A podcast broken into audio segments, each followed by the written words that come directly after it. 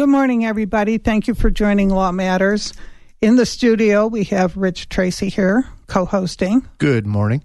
And on the phone, we have uh, Mike Simonelli in New York, and we have Ken Wood calling in from Texas. And our topic today is bail reform and how it's failed across the country. But before we start talking about that, I want to tell everybody save the date. Arizona Heroes Memorial in Oro Valley is going to host a free concert on the 16th of October. We'll have more details on our website as time goes on, so save that date, mark your calendar. It'll start at 2 in the afternoon. And I also want to announce that future remotes are on hold due to budgeting. If you want to uh, support Law Matters, go to lawmatters1030.org and do our 1030 challenge. That's you donating $10.30 each month, and that'll help us out by keeping the lines of communication open. So, Ken, can you hear me? I sure can. Thank you for having me. Hey, Ken, I want to start with you because this is your first time on the show. Tell us a little bit about you and, and what got you involved with um, bail bonds. Well, uh, I'm an attorney. I have been an attorney for over 30 years. Uh, I started out representing doctors in hospitals when they got sued. And then I uh, started doing appellate work. I started arguing a bunch of cases at the Court of Appeals and Supreme Court of Texas. And then a bondsman got in trouble or he had a default judgment. And so when he asked somebody, who do you hire to fix that? And they said, well, you need an appellate attorney. And I've got somebody that I think's good. So I start, I fixed that for him, and then word of mouth spread. I started representing other bondsmen. I'm Texas counsel for an insurance company, and I started getting active in the state association, the Professional Bondsmen of Texas. Uh, I'm on their board. I'm on their legislative committee. We propose bills to the statu- uh, to the legislature, and I've continued my uh, in- interest in appellate work. I've argued the two most important cases in the bell industry in Texas at the Court of Criminal Appeals, which is the highest court in Texas for appellate matters. I mean, for criminal matters or bell matters. So we were talking about, and and I don't know if you know Mike Simonelli. He's the author of the um, the book Justified Deadly Force, and it's a pretty interesting read. I don't know if you know him or not, but I was talking to him about this topic, and can he hear us? Is Mike there? Yep, yep, I'm here. Okay. Yep. So when we were talking about it, I, I said, you know, it, it seems like this has failed across the country. It's not just a Texas thing or an Arizona thing or a California thing. It seems like people want to give people a break when it comes to getting arrested. You poor poor guy, you can't get out of jail because you're poor. But yet they let him out, so they reformed the bail system, and it's not working. So how well, how has that affected the, Texas? Well, I think the issue that we see is we that's the argument that is initially made is we need to protect the poor, and uh, as a result of that statement, we then enact policies that then tie the hands of judges, and in effect, they cannot then they, then they cannot address organized criminals, gang members or um, career criminals. Because if they're just charged with a certain offense, no matter what their criminal history is, well, then we have to, like in New York, we have to release them without bond, uh, no matter how many times they've committed that offense. Because you know the the the oh maybe the settlement or the the proposal for compromise across the country seems to be, well, we'll just give up on misdemeanors or we'll look the other way on misdemeanors and concentrate on violent offenders. And that's just been a fiasco and we're we're now making misdemeanors today the the felons of tomorrow. We're making that the grounds where we're perfecting them, where they're training. And so we, we've just given up on accountability. And if we don't start back on making people or holding people account- accountable, it will continue to get worse. Did you watch the news this morning at all?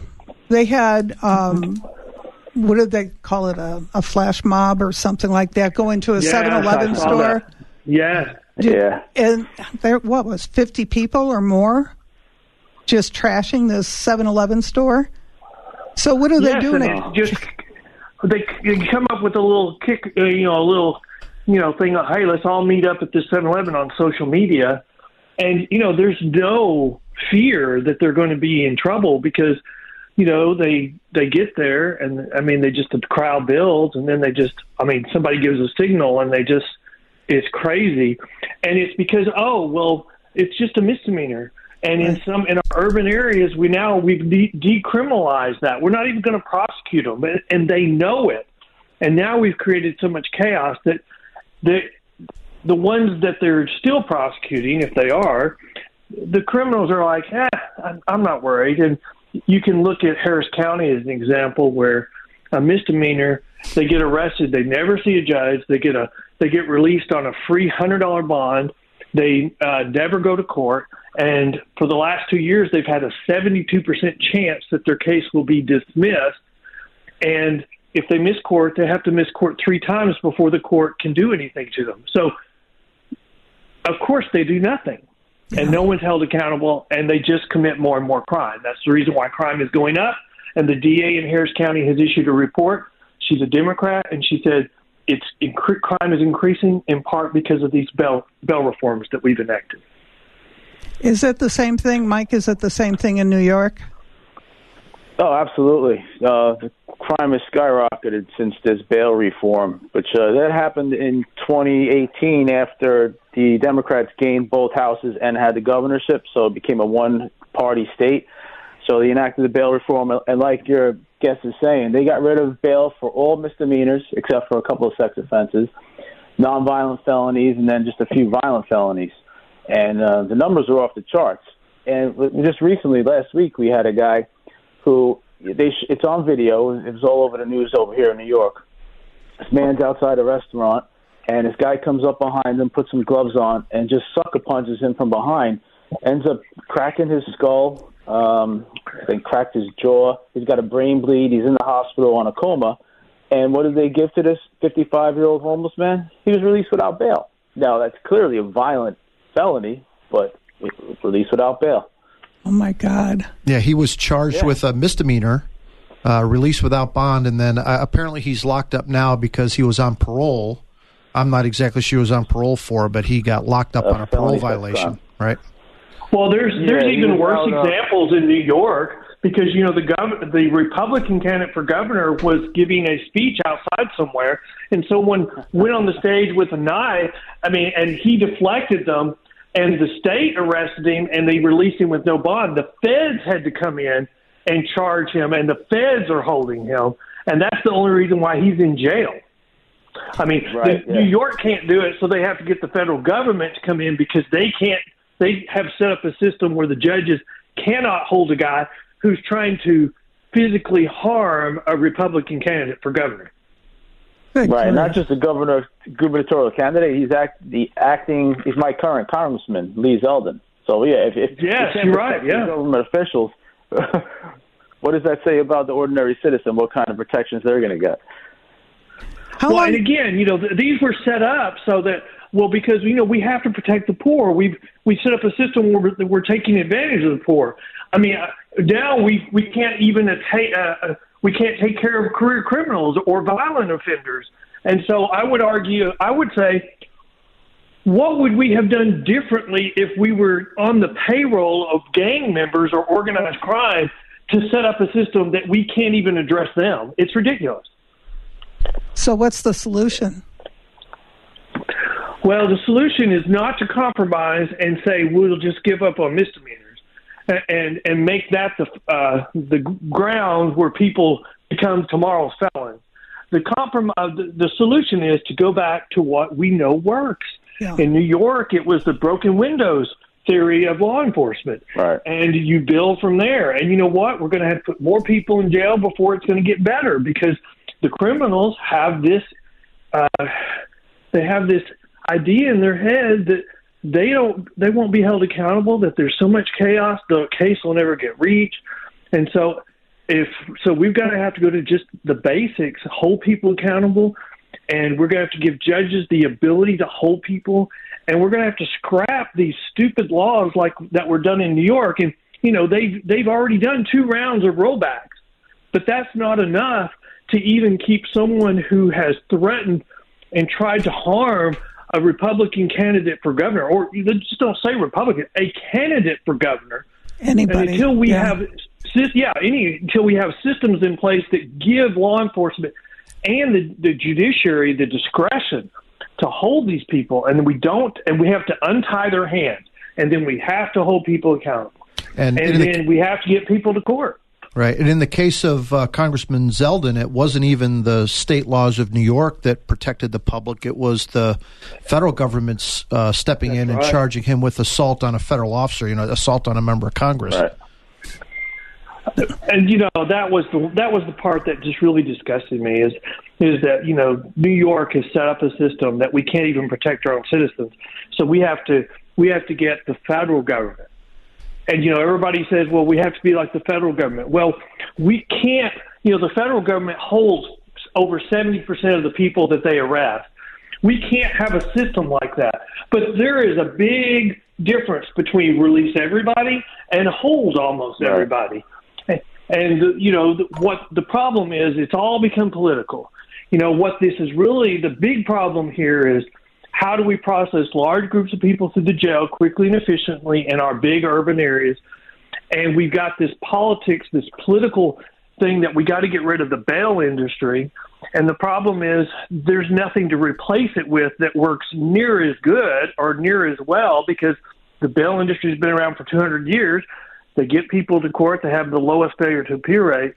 And so the the real issue on, um, from the political standpoint is they want to get rid of the bail industry but they're replacing it with systems that don't work. We know simple release in New York doesn't. It's not working there. It's not working in Harris County in Texas. And so we have to go back to what works. And if what works is using the bail industry and getting people to court, then that's what we have to go back to. And until we find something that works something near as well. I mean, we're replacing it with things that have a 50% failure to appear rate versus less than 10%. Well, you can see how that's impacting our courts. If 50% of the people don't show up every week, that means their cases have to be put on hold until they come back. And there's a study that says in that situation, they they come back when they commit another crime. We have to stop that. I was under the impression that they would release you if you didn't have a record. It was you were like a first time offender. and, You know, don't do that again, but you still have a court date. It sounds like they're letting, you know, the axe murderers and the, the rapists and all these people out just because. Well, it starts with the misdemeanors, you know, and so in New York, the bail reform was this whole class of crimes, and then they, you know, what they tend to do is then change crimes from felonies to misdemeanors. But the, these crimes, you do the, the court is ordered to release you without bond. And in Harris County, it's they just release you on a hundred dollar PR bond, but it's the same thing. It's simple release, and so they don't look at your criminal history. It's just have you been charged with one of these crimes? no matter how many times. And then in our urban areas, we've got prosecutors that are saying, oh, well, we're just not going to prosecute this crime anymore. So that's the reason why you have Cadillac converter, catalytic converter theft skyrocketing because it's so profitable. And now that we, we decriminalized it, we've got the people that are stealing the Cadillac converters getting a little bit of money, but the middleman just making a killing because they can take it down to its raw elements. And that's just, uh, I mean, who do you think's taking advantage of that? Organized crime. Yeah, and look And at all the people that, I mean, it costs a lot of money to get that fixed. Yeah, absolutely. So it's not just a, a little crime, it's a huge crime. You just damage somebody's car, they can't use it anymore. Good grief. Well, you know, but I mean, we have people that say, well, this isn't really a, ba- you know, this is something that's protected by insurance, so it's it's not really a, a real crime that we should be concerned about. We have people in Texas that say, well, we should put people in jail that we're scared of, not people that we're mad at. And I keep telling this, him that you know we've got people that are listening to you, and they have decided, you know what, I'm going to see how mad I can make you without putting me in jail. and that looks like what they're doing across the country. Yeah, well, there's a few people here I'm mad at too. So yeah, I, I, wrote that down. I'm going to be using that in the future. People we're scared of, not mad at. I, I like that. so that's funny, but it's true. So, what happens with a case like that smash and grab 7 Eleven thing where all those people were in there? What happens with those people? Nothing? They put it on the California, news and go, shame they, on you? Yeah, that's right. Well, I'll tell you what happens to those people nothing because they decriminalized theft in California below a, a 900 and something threshold. And so we've got stores across the spectrum who are closing in New York, New York, because you know there was one store that came out and said we can't afford a twenty-five thousand dollars shoplifting a day uh, cost of doing business. Uh, Starbucks just announced they're closing stores across uh, California in the urban areas, San Francisco, L.A., because they can't provide their employees a safe work environment. And so you've got, I mean, it's becoming a problem. And who is this harming? The people that live in the neighborhoods. Yeah. Who are the people that are getting harmed by this? The people that live in the neighborhoods, which is usually the same minority of the people who are being uh, committing the crimes. And so this is a minority on minority crime. It's an inner city crime problem, and our po- politicians are refusing to address it. And that's why you're seeing crime go up, and that's why you're. I'm hoping that in this coming election people are going to be voting safety, not identity. Right. You, you have folks in uh, some of these neighborhoods where they walk to the local Walgreens uh, on a fi- you know they're on a fixed income. They walk to Walgreens to get their prescription every month, and now Walgreens is closed because of this exact thing. And now what do they what do they do? What do they do? Yeah. And they're afraid to get yeah. it in the mail because people will just steal it. So yeah, exactly it, right. Exactly it, right. It has it's a well, problem. Well, and it's the same thing in so many different areas. Look at our immigration reform that is also has the exact same problem. We don't we have immigration are, reform. it well, doesn't, it's not working. It's we're still not reform. doing policy, but we're we're not doing we're doing po- things because oh these people just want a new life. They just want uh, uh, to make money to send to their families. But in the as a result, we're tying the hands of immigration officials so they can't do anything about drugs coming in, fentanyl in enough uh, quantities to kill everybody in the United States. And you've got, and you can't address gangs, you can't address organized crime. I mean, so these policies, which sound good, they're kind of like a soundbite, but they're actually doing the opposite. They're tying the hands, and it's the same thing in criminal justice reform, bail reform, immigration reform. You see it across the spectrum. We can't have talking points uh, policies. We need something. We need policies that are in the best interest of our country. And what policy would you put together? How would you fix this? Well, how would I fix this? I would start with uh, accountability, and I. Uh, this is one of those issues where I don't know if there's a compromise because the compromise that looks like they're trying out is let's give up on misdemeanors. So the compromise I would get, would do, or the how I would fix it is go back to what works, and I would in our urban areas I'd set up bail schedules, and it, and I would take into consideration their criminal history. So if they didn't have a criminal history, it'd be one amount. If they did, then it'd be another amount. And that way, we could divert as many people who can afford it away from magistration the magistrates can concentrate on the people who uh, who who can't get out and divert away from magistration, which are the poor, and they'll have additional time. And then I would give them the discretion and require them to look at criminal histories. And then if they get out on a on a free bond, if they fail to show up, okay, if you want to give them a second chance, fine, give them a second chance. But if they fail to appear twice, uh, but we got to get rid of this eight, nine, ten second chances, twelve second chances. And if you're out on, you've got accused of five crimes or more, I don't know if you need to be out of jail. I don't know. I mean, we're going to need to hold more people. Someone told me recently, well, we've got the largest number of people in the world in jail. And I said, well, if that's true, where do you think they send all their drugs? They send all their drugs here. So, of course, we're going to have more people in jail.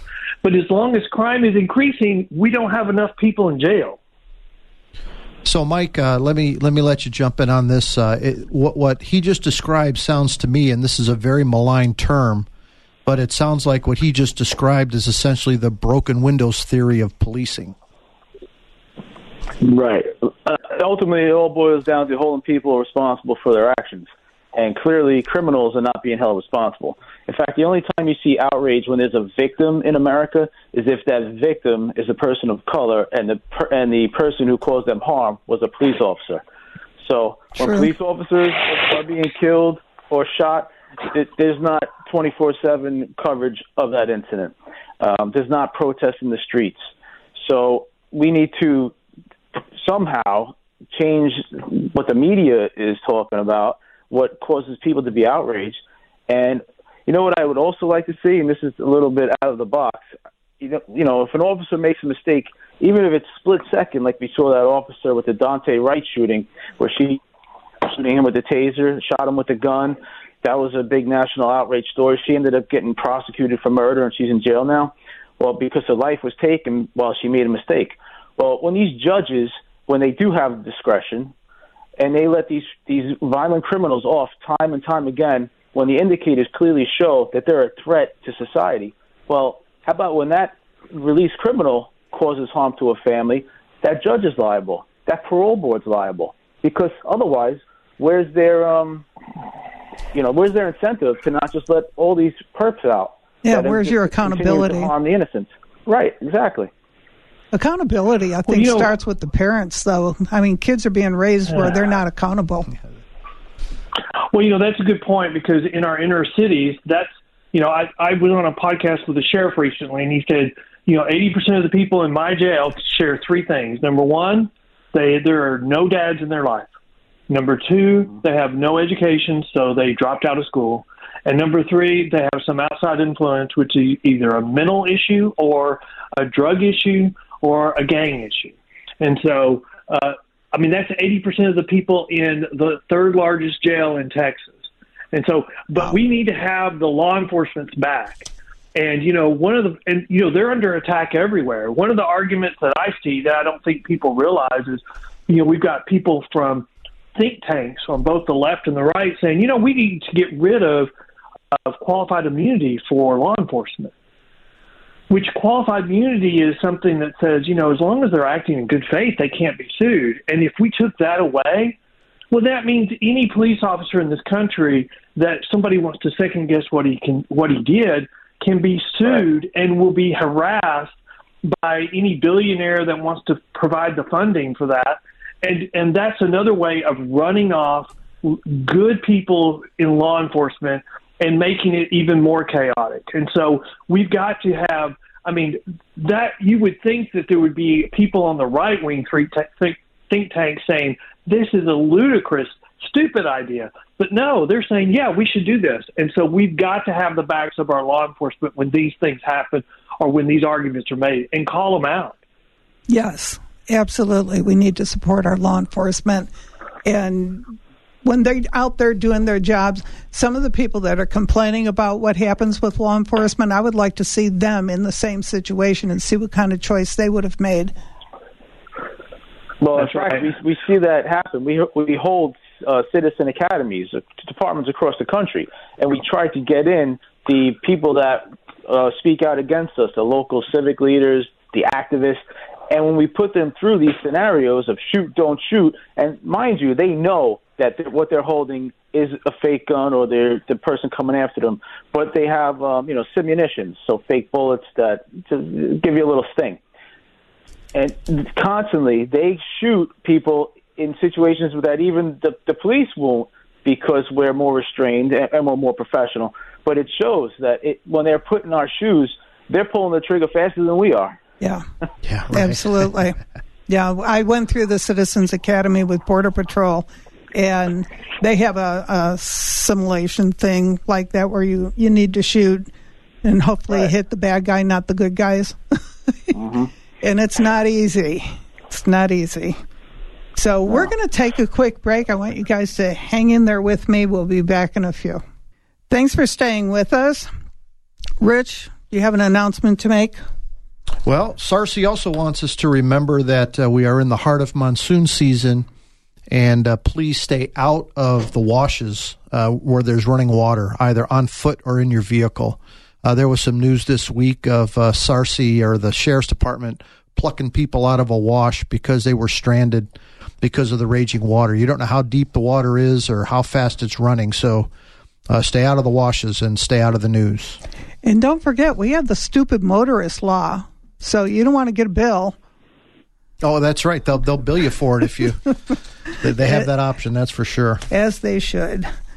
So, on the phone we have Ken Wood from Texas. We're talking about bail bond reform, and we're talking with Mike Simonelli from New York and we're trying to figure out what can we do to make the system work because right now it's failing across the country and if you watch the news this morning you saw 50 60 i don't know how many people raiding this 7-eleven and tr- just trashing the place and i'm i'm thinking you know you're talking petty theft and i'm thinking they did a lot of damage that's no longer petty theft can they be can they be charged with the damage they did to that well, it, it, uh, now there, we have a lawyer on the line, but I would think that you know it, if they're you could only charge people individually for what they did. I don't think you can get a conspiracy out of that necessarily. Or even if you could, would the I don't think you'd get a prosecutor, especially in LA County, to prosecute that as a conspiracy so that everybody could be charged with all of the damage and all of the theft. Just, so what do you think, Ken? Well, it's L.A. County. You know, Gascon is tried two itself. recalls on him, and but but remember, his office re, uh, said in the last year, when asked about a victim of a crime, they said, "Well, we just have a difference of opinion over who the real victim is. They think the the criminal is the real victim, not the person who had the crime committed against them."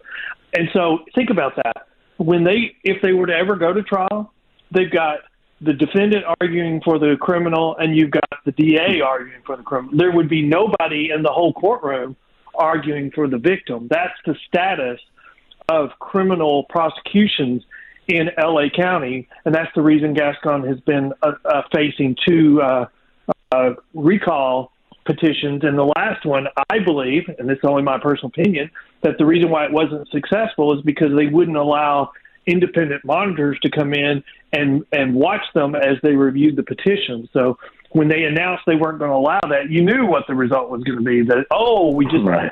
you didn't have enough valid signatures. Yeah, they they, they in L, in L.A. they have decided that if you steal less than seven hundred or nine hundred dollars, that that's a misdemeanor. And now and now the prosecutor in in, in L.A. has said, well, we're not going to prosecute those crimes anymore. So they decriminalized theft under nine hundred dollars. How much is a catalytic catalytic converter worth? Well, to the person steal it, pennies. Uh, but you know, uh, maybe a, I mean, let's just assume hundred dollars. But but the but the people, the middle people, the people stealing it, the reason why it's taking off, it's a couple thousand to them. Right, and it's it's not the catalytic converter itself; it's the metal that's inside the uh-huh. platinum, the palladium, the rhodium, what, whatever what other metals do are in that? there. Well, they, they that stuff is very valuable to whoever is extracting it from the catalytic converter and selling it. Now, what they do after what the aftermarket is for that metal, I honestly don't know. I just know that it's the they're not selling catalytic converters to put on other people's cars. Well, they are extracting the metal from it. You so, know. so okay, so what do they use that metal for? Anybody? Mike? Nobody knows. No, I, all, I, all, I know is uh, they go to the junkyards and they get big bucks for it. Right. Uh, yes. What what they do afterwards with it, what they burn it down and put it into, I, I couldn't tell you. Yeah, there's there's. Uh, I, I think it it has so many uses that that's probably part of the problem. But I mean, we've given up. Like in Harris County, they don't prosecute the, don't prosecute the person that stole it, but they're trying to do incentives or making a crime for the person buying it. So what do they do? They just go to a different town to sell it. I mean, it's just ridiculous. You got to go back and just to the basics and and give people incentives not to steal. And you first thing you do is you make it a crime and you enforce the crime and you make them go to court and then you hold them accountable.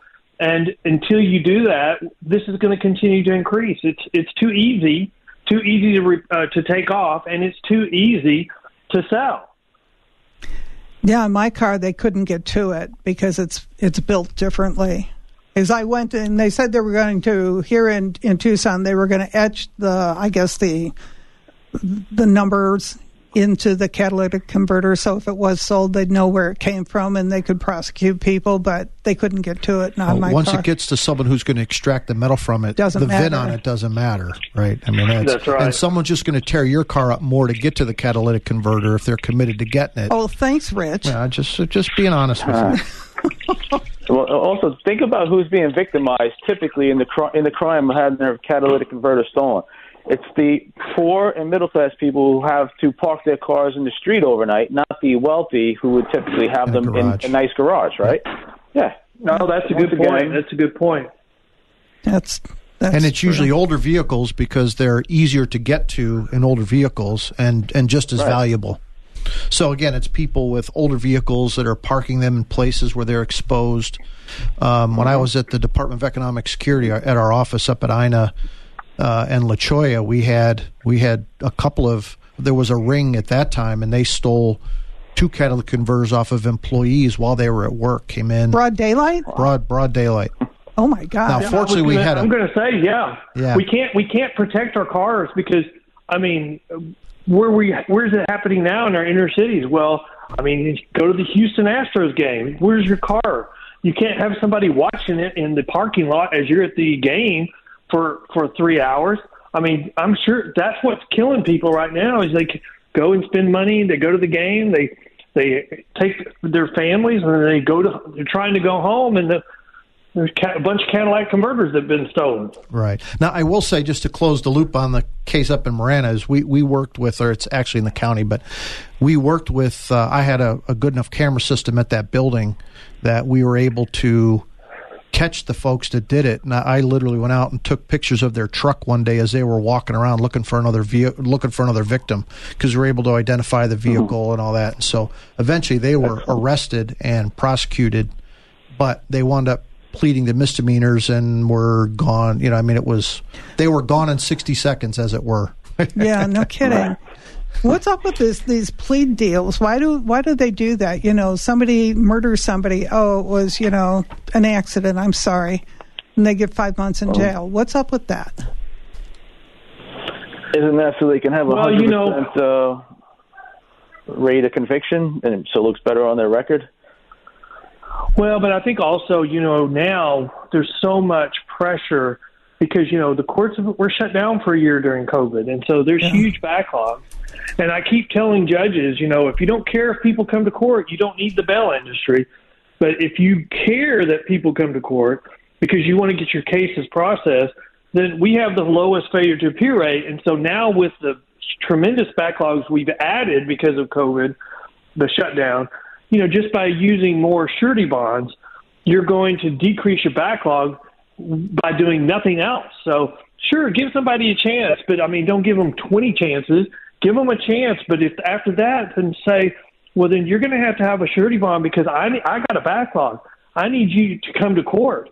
And you know, the we're having a tremendous trouble holding defendants accountable. We share we have no problem holding the bail industry accountable when they don't do what they're supposed to do. So hold us to it. I mean, give us more to do. We'll get your court people to court, and we'll get them there in higher numbers than any other release mechanism, and we'll get your backlog down. And and you know, I think that that's going to have carry some weight now that we're getting back to work because there's just such a backlog. They don't have the money to go out and chase all these people down. I know during COVID they were letting people out of prison because of COVID, which I couldn't understand. It's like you know, too bad, so sad. Um, did crime go up after they let these people out of prison because of COVID? Well, I, you know, I like to say that COVID gave us a, a look at what these bail reform proposals were on steroids because we kind of amped them up, put them on fast forward, and we saw the consequences. We saw people that were getting released commit new crimes within minutes, within hours, within a day. And so then, the, you know, then we started going for records. How many times can you be re- arrested again after you're released? And it's like, you know, people get arrested three or four times within a day because they weren't holding anybody for COVID. And so, you know, we release more people from jail, we release more people from prison. Of course, crime is going to go up because that's kind of the natural consequence. But you add on top of that these policies that tie the hands of the judges so they can't address career criminals, people, those very people that have uh, have had been in prison, and they decided, hey, there's they're giving me a green light. They're telling me they'll let me take advantage of them, and you know what? That's what they're doing. Yeah. And now we've tied the hands of judges so they can't do anything about it, and we've got to do undo that. Do we need more judges? Well, you know, we may if we're going to continue to use terrible release mechanisms like just letting people go, simple release, which has a 50% failure to appear rate. I mean, think about it.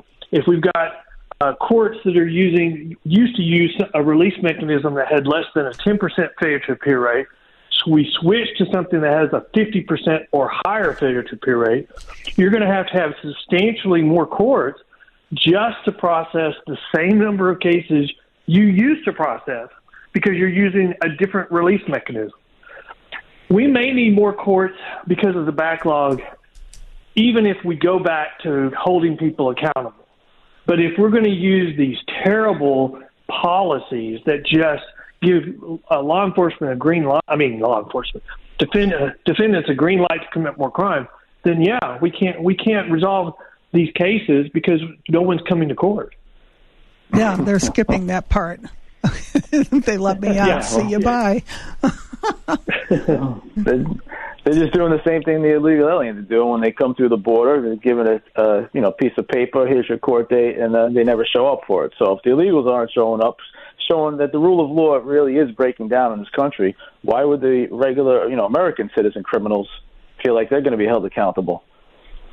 So I spent my career in federal in federal law enforcement, so I'm a veteran of that system. So there was there was everything from personal appearance, so OR bonds, own recognizance bonds, all the way up to the standard in in the federal system was, and probably in most state systems as well, that you had to prove in order to detain someone they were either a risk of flight or a danger to the community. So so somewhere in the middle of releasing someone on their own recognizance and detaining them because they're a risk of flight or danger to the community. There are all these options for how you construct letting someone out on pretrial release as the as the case progressed.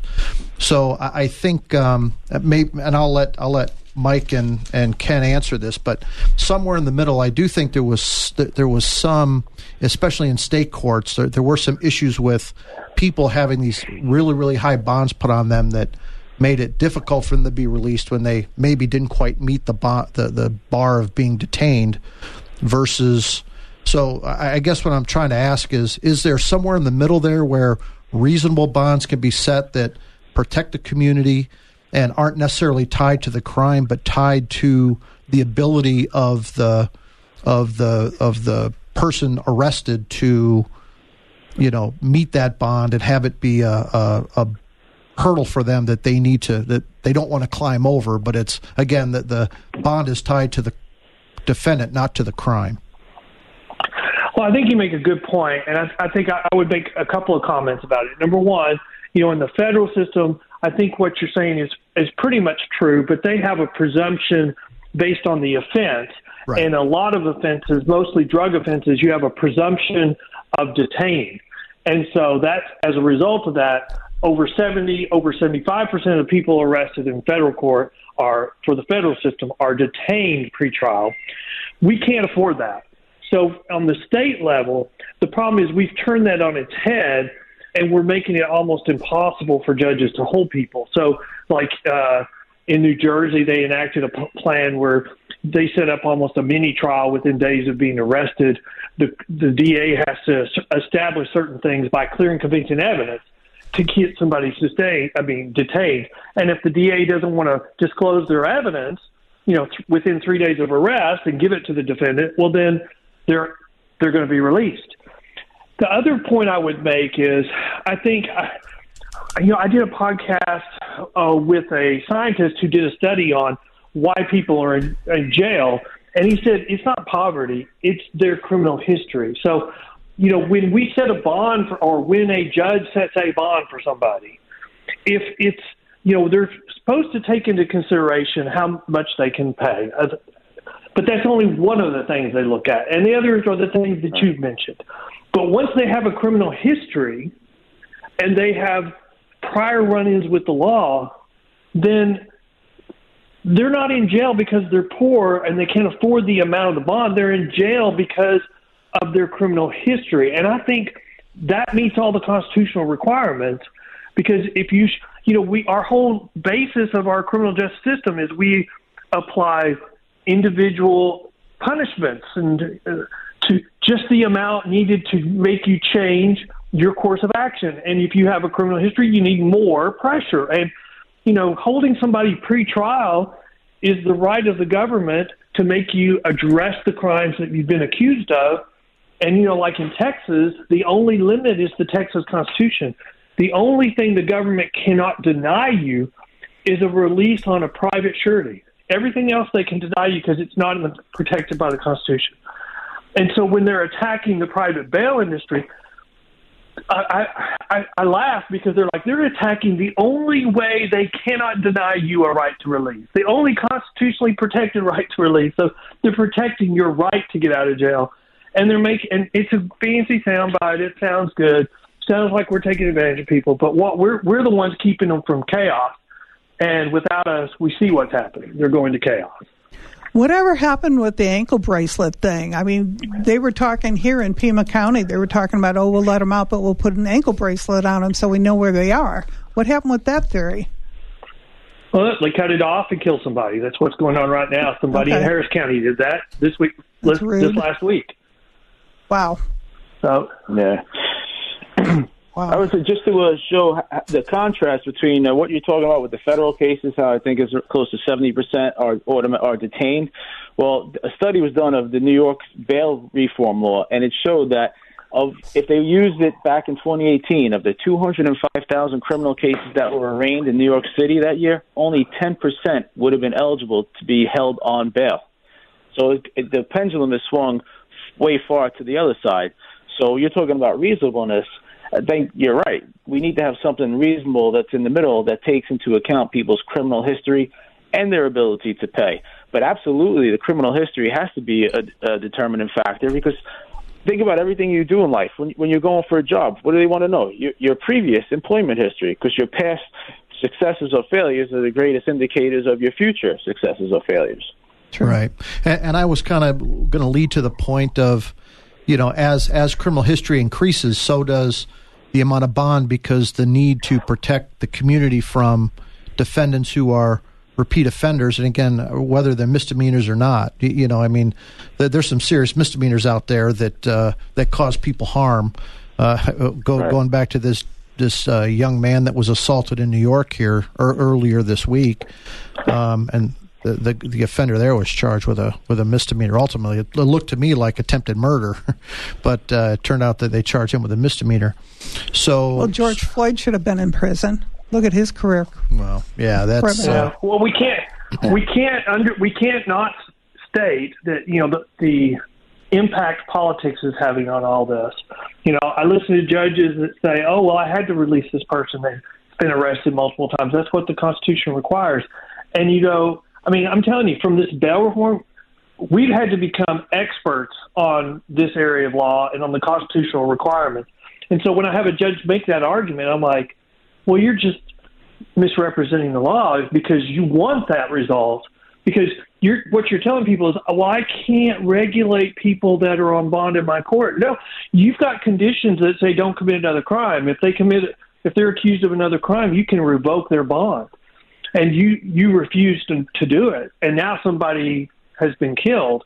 I mean, we we see that all the time. Harris County suddenly with bail reform on serious felonies, people who, who are accused of murder are getting out on a PR bond, and then suddenly they commit a second murder, and all of a sudden people you know they're being held. It's like do we get one free murder in harris county? Like a dog you get one free bite before you're determined dangerous? Come on I mean, historically in Texas, you don't get a bond once you commit that serious of a crime. But suddenly, politics is such in Harris County, we're giving them one free murder.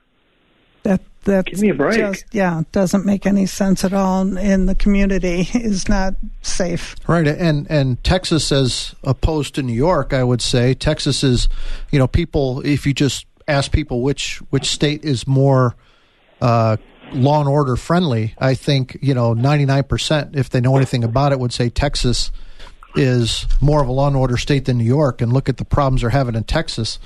Uh, you know, Mike, I don't even well, know what that does to what's going on in New York that we don't even know about.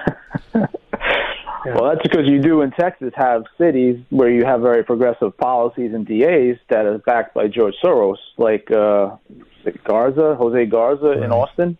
Right. Right. Uh, there's another place where you're having people. I saw a case just earlier this month, I think it was. Um, see, yeah, Nathan Ramirez. He's charged with murder and aggravated assault for August 6th shooting that left Dionysus Thompson dead. I'm going to take a guess and say he's black, and 19-year-old Josh Noriega paralyzed. I'm going to say Spanish. So, who was the victims of of letting Ramirez, who was arrested twice just months earlier for unlawful carrying of a weapon and criminal possession of controlled substances, with uh, you know progressive bail reform in Austin? So again, the vic- the people being uh-huh. victimized are the ones that these, you know, goody two shoes people saying they're trying to help are actually hurting. Well, and that's a good point about the DA and, and Travis County. You know, we've got this fight going on, and it's all political again. The Texas legislature has enacted bail reform, but it is conservative bail reform, which limits the use of free bonds and requires accountability. It requires judges to review criminal histories. Harris County's reforms were the result of a weaponization of the federal court where plaintiffs sued uh, the county, and the county uh, were like minded, and so they entered into a settlement. And they entered into a settlement which ignores Texas law, and the judge approved it. So now they call it a consent decree. And so now they're ignoring the new law for misdemeanors, and they're not following it. And because they're saying, well, we have to follow the consent decree. Well, no, you've weaponized the federal court, and and until somebody calls them on it, and you know, I'm I'm assuming that somebody will eventually, because I think the Dallas there's a new case from Dallas from the Fifth Circuit that overturned the case from Harris County, but yet the politicians won't go back to court to vacate the consent decree because they want that. It's all political in Harris County. Right. And so we talk about Harris County, but Harris County is a one-off. It's just a big, it's a big one-off because it's such a large, has such a large population. And what I agree with what you said, and that is the victims of these crimes are the same minorities that they're trying, they say they're trying to protect, and they're right. the ones that exactly. are, are bearing the brunt of these of these uh, proposals. Well, I, I think we need to do something and, and correct this. And how do you tell the politicians, you know what, what you're doing is not working. How do we correct this? Well, in New York, they've had two rounds of re- they've had two rollbacks, even during you know when the Democrats are completely in control. So they've felt the pressure to roll back what they've done. It's just the problem is, you know, they had pressure to roll it back even more, and in the last ones, the author of the bill just said no. And so that's going to probably be the number one issue in New York for the governor's election and this and in November, and also it's going to be the number one issue in Harris County. And I think we had Democrat judges defeated in the primary by Democrat opponents. So I think you're going to see if crime is the number one issue or the within the top number three, you're going to see a lot of election changes as a result. So people really have to do their due diligence before they go to the poll and start voting and you know any meeny miny mo doesn't work. Right. I mean they talk about this in the context of supreme court justices being appointed by presidents. So regardless of your political point of view what they say is that elections have consequences. Yeah they do. And this is the this is the i mean it's another example of where elections have consequences. Yeah you want to you want to find somebody who has the same moral standards that you have and not somebody who's going to go off the wall off the deep end one way or the other and hopefully we can, through the next couple of elections, fix everything. so who's running for I'm who's running hopeful. for office? Yeah, I am hopeful. who's running for office in Texas? Well, in Texas, we got uh, Governor Abbott, and then we have Beto O'Rourke running uh, as the Democrat opponent uh, for governor. And you know, Beto is kind of using the, you know, we had an electric grid problem and we had, we've had a, a Uvalde gun shooting up the school. And uh, I think those are his two issues. But I mean, the latest polls, he's 10 points down. You know, he, he, when he ran for president, said, I'm going to take, guarantee I'm going to take away your guns. And in Texas, you don't say that and win elections. Mm-hmm. And so the problem with the Democrats in Texas is, you know, Texas could be won by a Democrat Absolutely could, but the problem is Texas has always been a conservative state, even when it was a Democrat state. It was a Democrat conservative state.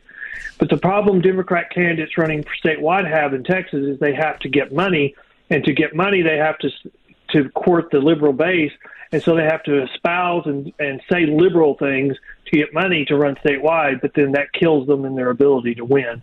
So there were polls saying he's within five. I don't. I didn't believe those. The most recent poll says he's uh, down by ten. Uh, I, he's not on the ballot to win. He's on the ballot to try to prevent down the ballot uh, from being an absolute catastrophe. And so the question is really going to be whether down the ballot is going to be a catastrophe for Democrats in November or whether he's going to prevent that. I think it's going to be a catastrophe, but you know, I'm wrong a lot, so we'll see. well, hopefully we'll we'll fix this with our voting rights, right. and I want everybody to go out there and vote. And we, you know, we have a an election this year from U.S. senator on down to dog catcher, essentially, right? I mean, you pretty much. So uh, uh, we should here in Arizona, we should encourage all of the voters to be, you know, to study up and decide what they what the candidates stand for and vote accordingly. And I want to thank you both for coming on the show and, and opening our eyes to this because I thought it was just a local problem. Yeah, so apparently not. And I want to remind everybody if you want to support Law Matters, go to our website, pledge $10.30 a month, and that'll help us stay on air. And don't forget to uh, go to the Harley Davidson dealership. Yep, join me next week live for Law Matters at the Harley Davidson in Marana. Until then, shop local and stay safe. Thanks. Thanks, Mike and Ken. Thank you very much. Thank you very much. Thank you.